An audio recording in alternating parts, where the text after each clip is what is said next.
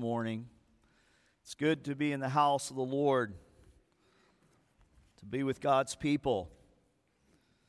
A foretaste of heaven as we gather before the saints triumphant who are in heaven even now around the throne of God with the myriads upon myriads of angels. We come to that heavenly Jerusalem in Jesus Christ, beloved. What a great privilege we have. If you would now please turn in God's holy word to the book of Hebrews, the book of Hebrews, chapter 8. I had envisioned going through chapter 11 a little quicker than, uh, than I have been, but I was slow in my progress this week, so we're only going to get through verses 8 through 10 of chapter 11. We've been looking at Hebrews now for some time. I believe this is 32 sermons or 33 sermons. We've seen that in the book of Hebrews, the, the preacher, the argument is that Jesus is better. Jesus is superior to all that preceded him. For the preacher, the author is writing to Christians, Hebrew Christians who are struggling in their faith. They're being persecuted. Some have lost property and possessions. They've been exiled and mocked and scorned. The writer tells us they have not yet participated in the shedding of blood, but perhaps that's on the horizon. So he, he sets down to write to them to remind them that Jesus is better because they were tempted to go back to the, the types and, and the shadows of the old covenant, which was comfortable, which was secure, which was familiar. But he writes to remind them that in these last days, God has spoken his final word in Jesus Christ, his Son. Jesus is better. And in chapter 11, the preacher illustrates for us the, the, saints of old. He, he pulls out the family album, if you will, to show us the, the pictures of the saints who, who overcame through their testimony in the blood of the Lamb in the Old Covenant, that is, in the Old Testament. We define faith that they had as an assurance of things hoped for and a conviction of things not seen by faith, the saints of old gained their approval. And we've already looked at three saints. We looked at last week Abel, who was Christ centered in his worship. He worshiped according to the word of God.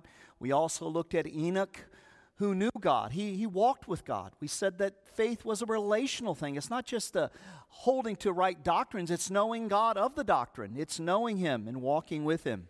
And then lastly, we saw Noah, that Noah also obeyed God. He heard the command and he set himself to obey God. Now, beginning in verse 8, we come to the patriarch Abraham himself, the, the father of all of those who would have faith in the triune God through Jesus Christ. Paul's chief example of faith in Romans and in Galatians. And he, like Enoch, walked with God. In Isaiah chapter 41, verse 8, says this about Abraham God says, Abraham, he's my friend. Oh, isn't that beautiful to hear? That God has friends, and Abraham is one of them. So now we pick up in verse 8 of chapter 11, continuing looking at this faith that overcomes, the faith that gets the victory, the faith that perseveres to the end. It doesn't just start well, but finishes as well. Let's look now to chapter 11, verse 8. This is the word of the living triune God. By faith, Abraham obeyed when he was called to go out to a place that he was to receive as an inheritance. And he went out not knowing where he was going. By faith, he went to live in the land of promise, as in a foreign land, living in tents with Isaac and Jacob, heirs with him of the same promise. For he, Abraham, was looking forward to the city that has foundations, whose designer or maker and builder is God. Thus far, the reading of God's holy and infallible word. The grass withers, the flower fades, but the word of our God abides forever. Please join me. Let us seek our Father and ask his blessing and his Holy Spirit. O our God, you who are the fear of Isaac, you who are the great reward and the portion of your people, you who are the Lord our righteousness, we come before you, O living God, in our living Savior raised from the dead, Jesus Christ. the captain of our salvation, the one who has gone before us into the holy place, the Holy of Holies, bringing not the blood of bulls and goats, but bringing the blood of himself as prophet, priest, and king, who's been given a priesthood not in the order of Aaron and Levi, but in the order of Melchizedek, which has no beginning nor end of days. There is no God like our God. So we come to you in Jesus Christ, O living God, asking that you would come in your Holy Spirit and give me wisdom and courage to make plain your word, that your people might be equipped for every good work, that we might not be those who are tossed to and fro by every wind of doctrine, but that we might deeply be richly planted in Jesus Christ and be like trees planted by streams of water that yield its fruit in season. Be with us now, we pray. Cause your face to shine on us, and may we sense your presence in your Holy Spirit, we pray in the name of Jesus Christ in whom all the promises of God are yes and amen. Amen. Back when we looked at chapter 11, verse 1 of defining faith, we, we mentioned and we saw in the Word of God that saving faith, that is justifying faith, right? Because we, we're, we're, I put these modifiers on it because in the Word of God, you will find the word faith used in a, in a, a varied way. There are all kinds of faith, but there's only one kind of saving, justifying faith. And we said that saving, justifying faith has a future oriented dimension. And there's no better example in the Bible of this future oriented aspect of faith than Abraham. You see, Abraham left all to follow God. He left his home, he, he left his family, he left safety, and he left security. By faith, Abraham exchanged the familiar for the unfamiliar, the unknown, rather, the known for the unknown. Simply by trusting God and His promises, having an assurance, right? Now, listen for the future aspect having an assurance of the things hoped for. Who hopes for what he sees? We don't. We see it. Faith is visible. We no longer have hope because it's now been made manifest. But who hopes for what he sees? But Abraham had this assurance of things hoped for, the conviction, the validation of things not seen. As we've been looking at faith, I've been reading various theologians for the definition of faith It kind of coincides with this theme of, of a future aspect of faith. Typically, we like to look back, and faith does look back on the finished once for all sacrifice of Jesus Christ, right? My righteousness is there. My righteousness died, right, in Jesus Christ. He was raised in Jesus Christ and now lives in Jesus Christ in heaven. He is my righteousness. One definition I came across is this it's, it's seeing the promises of God from afar. It's a glad greeting of those promises from a distance and a heart seeking to know them and cherish them and be satisfied by them so that a new kind of life emerges that is out of sync with this present world. Well, this morning I'd like to look at this and explore further with you this, this future aspect of faith as it's seen in our father Abraham under these three headings. Faith, first and foremost, answers the call of God. Faith, first and foremost, answers the call of God, verse 8. Secondly, faith perseveres through life as a sojourner, as a pilgrim, as a resident alien in this world. That's verse 9. And then verse 10 faith looks forward to the city of God, to the heavenly Jerusalem to the better country. So, first, faith answers the call. Faith perseveres through life as a sojourner, and faith looks forward to the city of God. So, first, faith answers the call, verse 8 of God. Like Noah before him, Abraham heard the call of God and answered. And here the preacher is reflecting on the chapter that Mr. Jones read from Genesis chapter 12 on that call of Abraham from Haran after he left Ur of Chaldees. We're told in verse 8 of Hebrews 11, by faith, right, having the assurance of things hoped for, the conviction of things not seen, Abraham obeyed when he was called to go out to a place that he was to receive as an inheritance. And he, Abraham, went out not knowing where he was going. We see here that Abraham's obedience flowed from his faith. Abraham obeyed God, and a fruit of that obedience, right? A fruit of that faith, rather, was obedience to the call of God. Faith was the root, and Abraham's obedience was the fruit of his faith. Sovereign grace called Abraham, and Abraham answered God with an obedient faith. Now, we might be tempted to think, well, Abraham was such a wonderful guy. he was a good dude. We might be tempted to think that.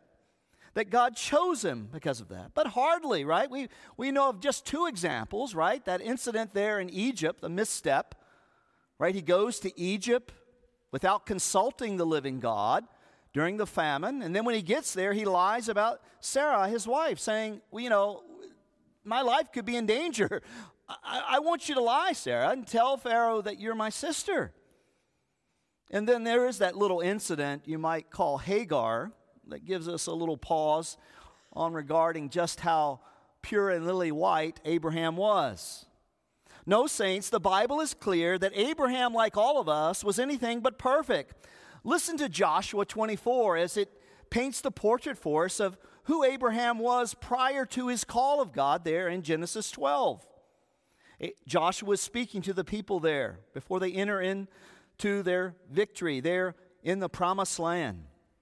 Long ago, your fathers lived beyond the Euphrates, the, sun, the moon, and the stars. Then I called your father Abraham and led him into the land of Canaan and made his offspring numerous. You see, Abraham was an idolater, just like all of us, prior to the call of God. He served and worshiped the creation rather than the creator who's forever blessed. It's exactly what Paul wrote in Romans 3. Was true of Abraham is true of us, that all have turned aside, and there, there's none righteous, no, not one. There's, there's not a righteous man, woman, or child in all the earth.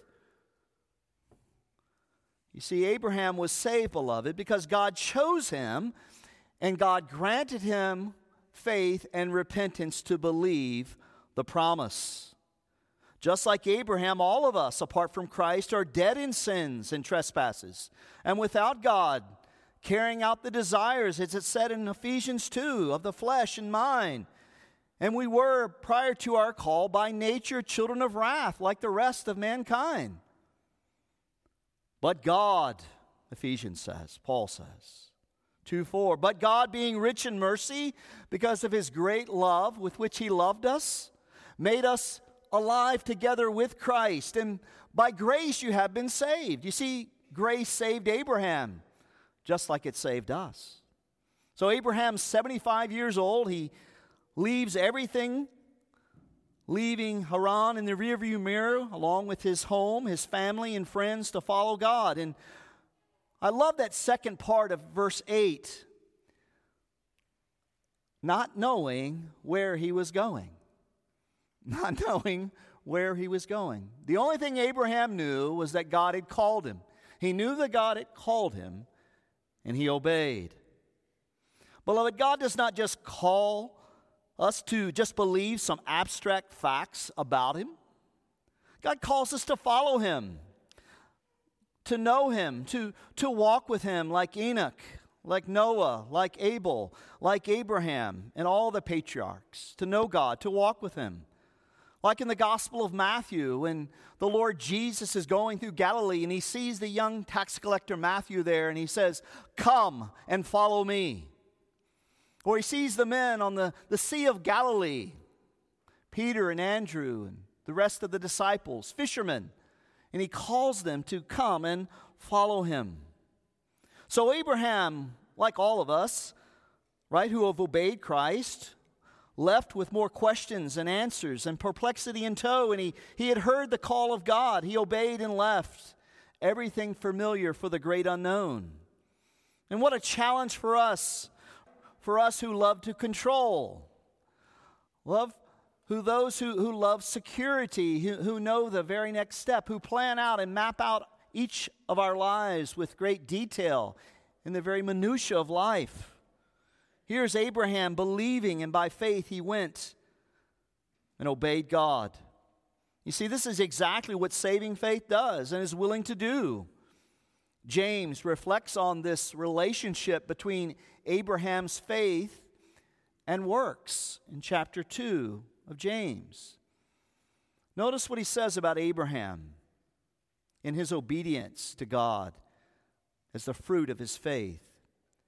You see that faith was active along with Abraham's works, and his faith was completed by his works. You see, obedience is faith's daughter. Obedience is the fruit of faith. He believed God, and it was reckoned to him as righteousness. And Abraham obeyed and got busy obeying God and walking with God. And I thought to myself, as we reflect, many of us could reflect on our own lives. Could you, in a hundred years, imagine 30 years ago where you would be today in your walk with God? Had not God been so faithful? Has He not been so kind and so gracious to each one of us? In the valleys, in the dark times, hasn't His love been a love that had not let us go? Has He not been faithful? Has He not shown Himself kind and gracious in all of your misgivings and misunderstandings and all of your sin? Has He not been gracious to us and shown us covenant mercy?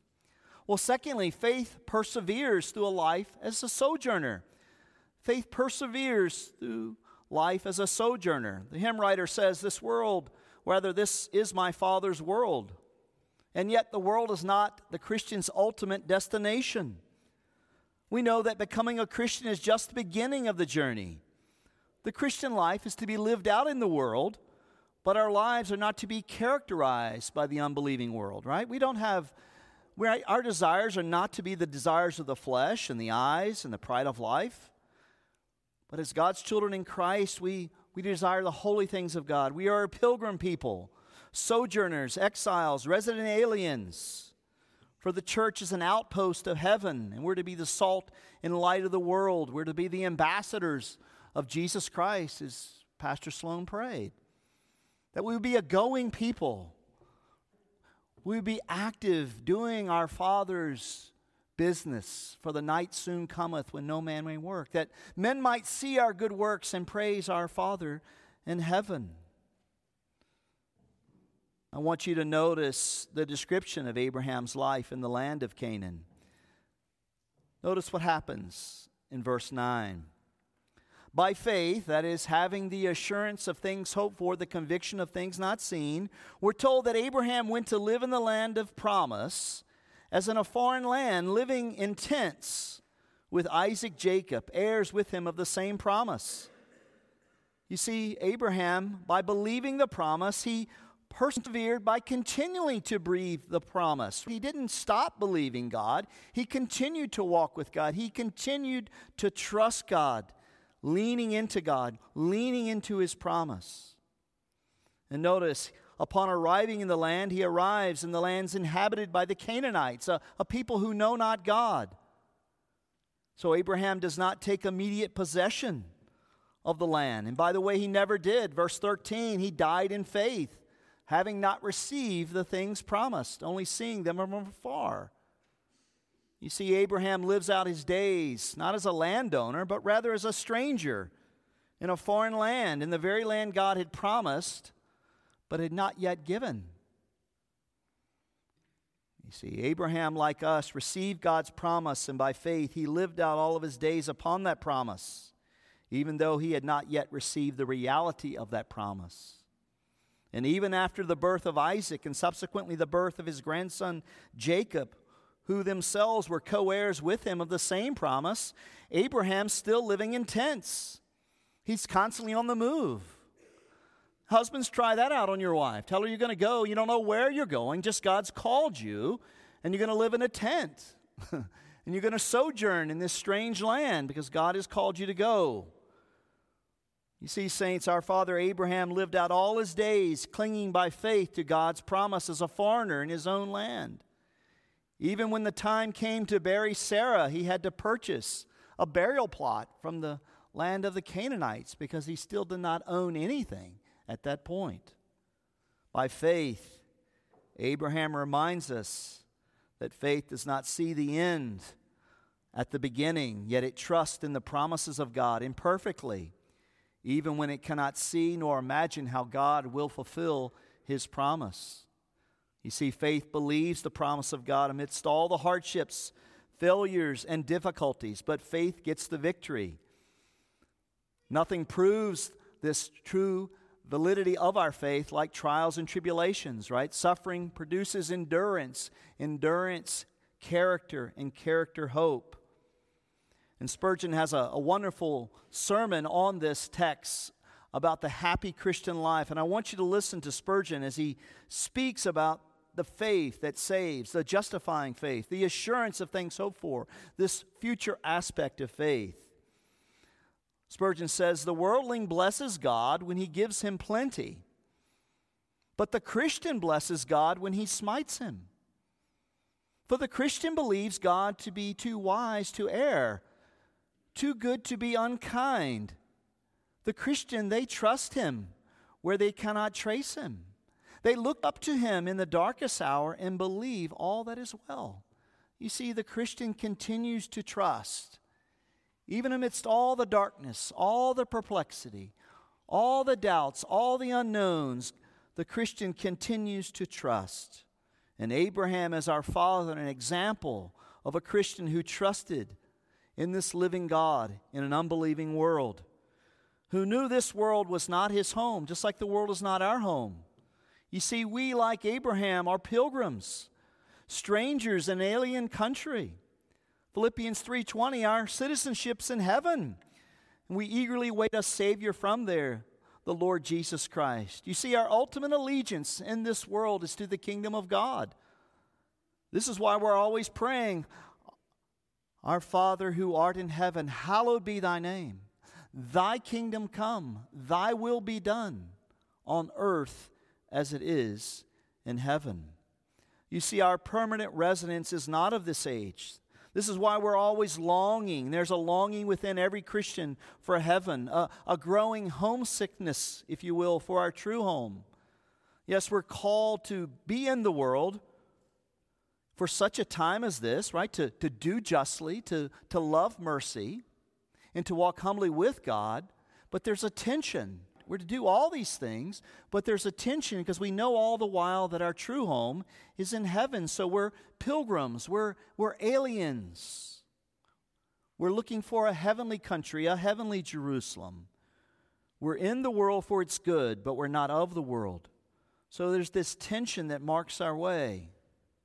And if we're honest, the, the weariness of this tension, living as pilgrims, is not easy right? Who, whoever thought camping was easy, right? To live in a tent, to be a, a sojourner, a pilgrim, an exile. Have you ever spent a weekend in a tent? Anyone who's ever spent a weekend in a tent knows no one has ever mistaken a tent for a home. And yet, that's what we're called to be pilgrims, to hold on loosely to the things of this world, to hold on to the riches of this world loosely, to use them, to steward them for the glory of Christ and his kingdom. You see, this desire to put down roots, though, and this striving for our best lives now is always before us. It's in the air we breathe, it's in the water we drink.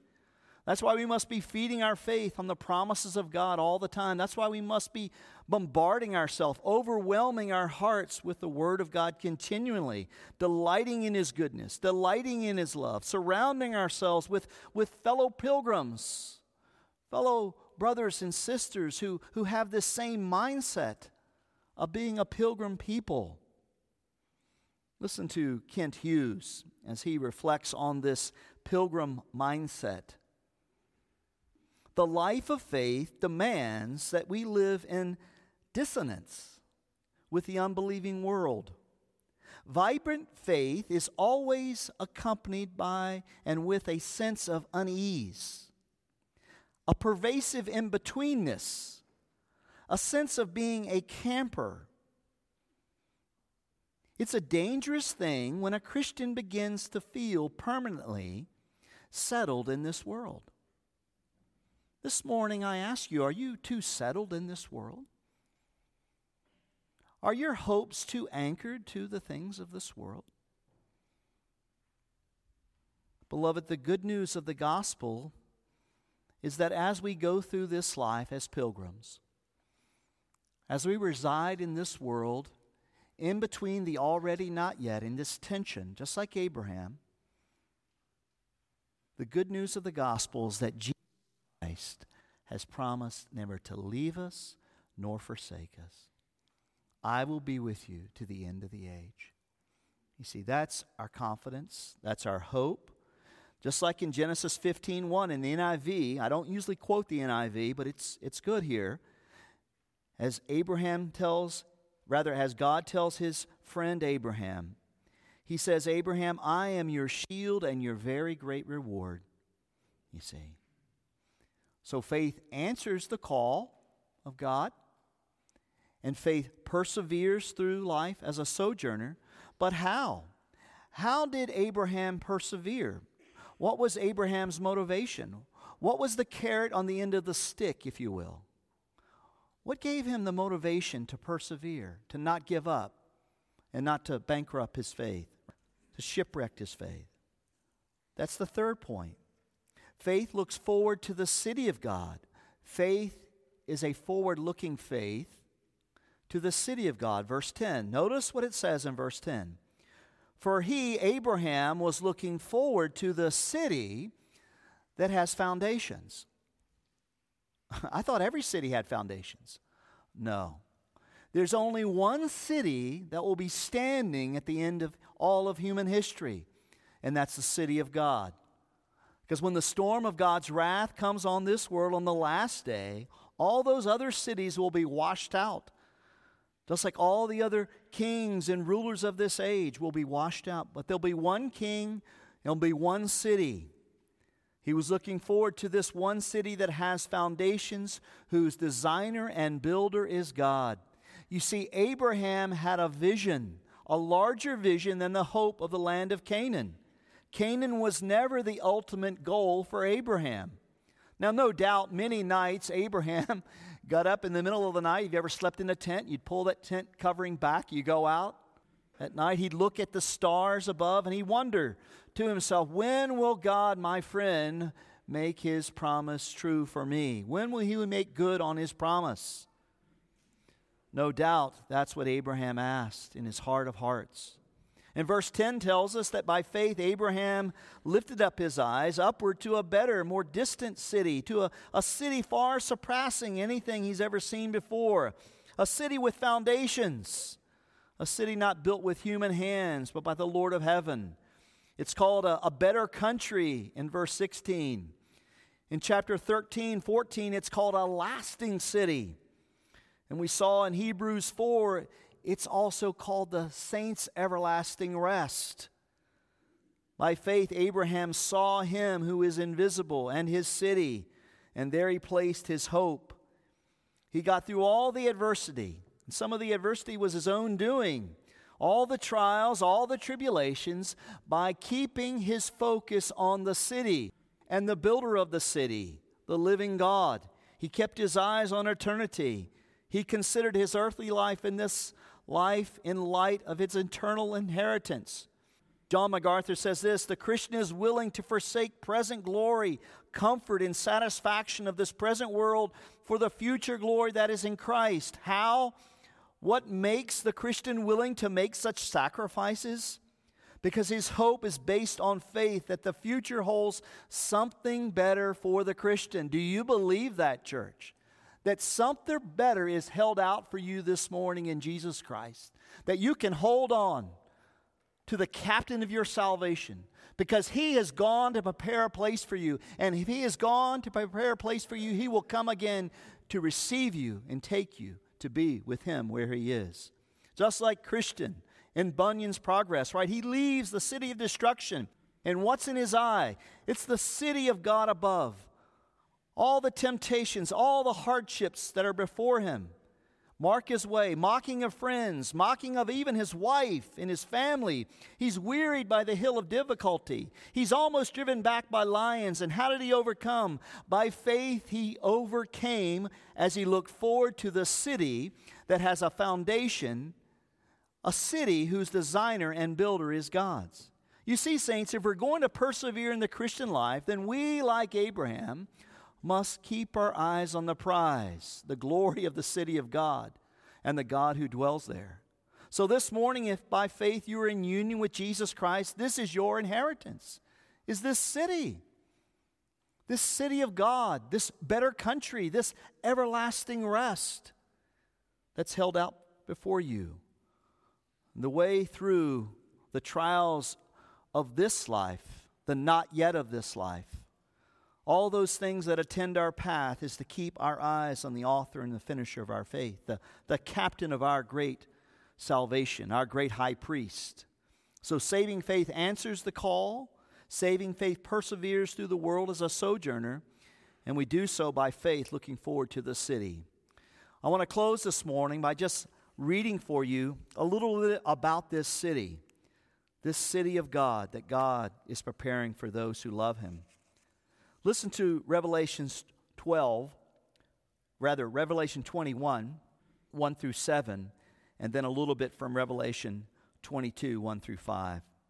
This is John on the Isle of Patmos for his testimony to the Lamb. Then I saw a new heaven and a new earth, for the first heaven and the first earth had passed away and the city was no more. I also saw the holy city, the new Jerusalem coming down out of heaven from God, prepared like a bride adorned for her husband. Then I heard a loud voice from the throne Look, God's dwelling is with man, and he will live with him, and they will be his people, and God himself will be with them and be their God. He will wipe away every tear from their eyes. Death will be no more.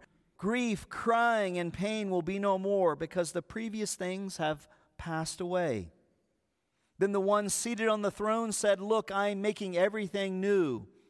He also said, Write, because these words are faithful and true. Then he said to me, It is done. I am the Alpha and the Omega, the beginning and the end. I will freely give to the thirsty from the spring of the water of life.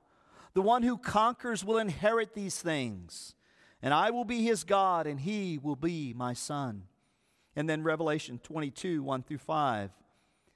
Then he showed me the river of life, clear as crystal, flowing from the throne of God and of the Lamb. Down the middle of the city's main street, the tree of life was on each side of the river, bearing twelve kinds of fruit, producing its fruit every month. The leaves of the tree are for the healing of the nations and there will no longer be any curse. The throne of God and of the Lamb will be in the city, and his servants will worship him. They will see his face, and his name will be on their foreheads. Night will be no more. People will not need the light of a lamp or the light of the sun, because the Lord God will be their light, and they will reign forever and ever. Blessed be the name of the Father, the Son, and the Holy Spirit. Amen. Let's pray together. Our Lord and our God, there is no God like you. We thank you for the Lord Jesus Christ who has gone to prepare a place for us, and he will come again to bring us to be with you in the new heavens and the new earth forevermore with all of those who by faith gained your approval. And Lord, we thank you that until then that we are not orphans, that you've left with us the Holy Spirit, your very own Holy Spirit that cries out within us, Abba, Father. We pray now and ask that you would give us grace to persevere, to run the race with endurance, to be faithful to the very end. Lord Jesus Christ, we pray and we would ask all of this for your glory and our good. We pray in the name of the Father, the Son, and the Holy Spirit now. Amen.